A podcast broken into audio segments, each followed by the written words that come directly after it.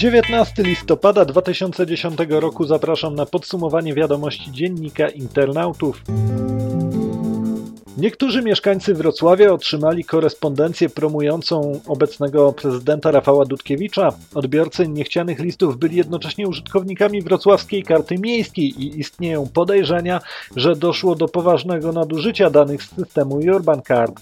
Prezydent podjął już decyzję o przeprowadzeniu kontroli wewnętrznej. Zgłosił też sprawę do Generalnego Inspektora Ochrony Danych Osobowych. Sztab wyborczy Rafała Dudkiewicza ogłosił, że nie ma nic wspólnego z rozesłanym spamem politycznym. Da się zauważyć, że ten spam nie przysporzy prezydentowi zwolenników. Więcej na ten temat w dzienniku internautów. Generalny inspektor ochrony danych osobowych Wojciech Wiewiórski ma wątpliwości dotyczące działalności popularnego portalu społecznościowego Facebook. Zastrzeżenia wywołują brak poprawnej informacji o polityce prywatności serwisu oraz nieuznawanie polskiej jurysdykcji. Zdaniem generalnego inspektora Facebook nie informuje poprawnie, jak wymagają tego przepisy unijne, o zagrożeniach, które wynikają z jego polityki prywatności w porównaniu z wymaganiami, jakie stawia się Facebookowi. Serwisy europejskie są zdaniem Wiewiórskiego dyskryminowane.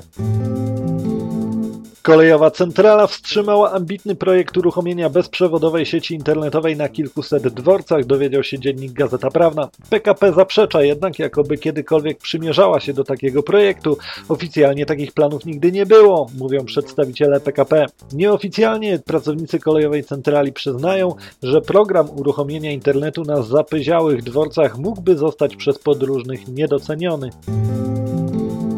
Poczta Polska naruszyła zbiorowe interesy konsumentów, nie dostarczając terminowo przesyłek, uznał Sąd Ochrony Konkurencji i Konsumentów. Poczta Polska ma za to zapłacić karę w wysokości 6 milionów 600 tysięcy złotych. Poczta Polska podkreśla jednak, że decyzja i wyrok dotyczą sytuacji sprzed kilku lat. Wczoraj Poczta Polska opublikowała wyniki swojej kontroli terminowości i wynika z nich, że spółka terminowo dostarcza przesyłki. Według Poczty Polskiej odsetek przesyłek dostarczonych w terminie w przypadku paczek ekonomicznych wynosi 98%, a priorytetowych 86%. Warto wiedzieć, że 1 grudnia będzie dniem darmowej dostawy w sklepach internetowych. To nowa inicjatywa wzorowana na znanym w USA Free Shipping Day. Głównym celem dnia darmowej dostawy jest zachęcenie jak największej liczby osób do zrobienia przedświątecznych zakupów w sieci. Więcej informacji o akcji oraz listę uczestniczących w niej sklepów można znaleźć na stronie dziendarmowejdostawy.pl.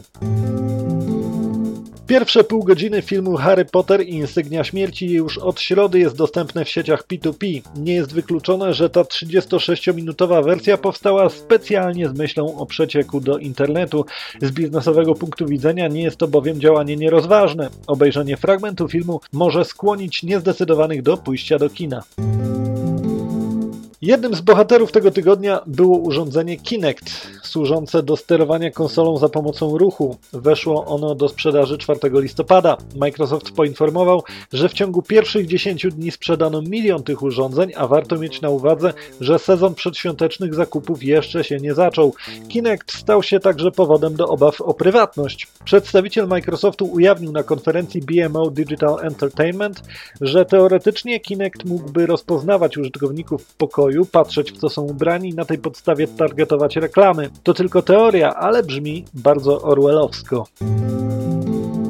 Facebook przedstawił w tym tygodniu koncepcję nowego systemu wiadomości, który z czasem może zastąpić e-mail. Łączy on różne formy komunikacji. Przykładowo, jeśli znajomy wysłał wiadomość na nasz adres poczty elektronicznej Facebooka, będziemy mogli ją odebrać w oknie czatu. Następnie można odpowiedzieć w oknie czatu, ale wiadomość przyjdzie na adres e-mail znajomego. System Facebooka zbierze w jednym miejscu wszystkie wiadomości, niezależnie od tego, czy zostały wysłane przez komunikator SMS czy e-mail. Taka usługa z jednej strony nie musi zmienić nawyków internauty, ale z drugiej strony może znacznie uprościć komunikację. Ponadto w tym tygodniu pojawił się dokument z ostatecznym brzmieniem porozumienia ACTA, można się z nim zapoznać. Microsoft wprowadził nową usługę dla graczy i ogłosił dostępność Microsoft Link. Pakiet Google Docs wszedł na ekrany tabletów, a ponadto w Polsce pojawił się dwuekranowy komputer dotykowy Toshiby. O tym wszystkim i o wielu innych rzeczach można poczytać w dzienniku internautów www.d24.pl